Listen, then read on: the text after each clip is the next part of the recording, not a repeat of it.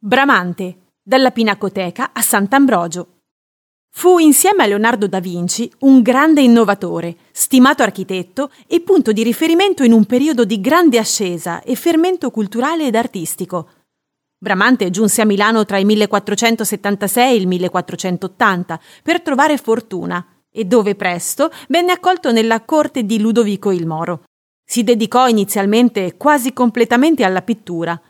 Delle opere ricordiamo Cristo alla Colonna, già nell'abbazia di Chiaravalle e oggi conservato nella sala ventiquattro in Pinacoteca, i frammenti degli affreschi rappresentanti Eraclito e Democrito e Uomini della Labarda e dallo Spadone presenti in sala uno, ma fu nella produzione architettonica che il Bramante si distinse. Una delle maggiori opere attribuitegli è Santa Maria presso San Satiro, splendido esempio di connubio fra un antico luogo di culto alto medievale e una chiesa neorinascimentale.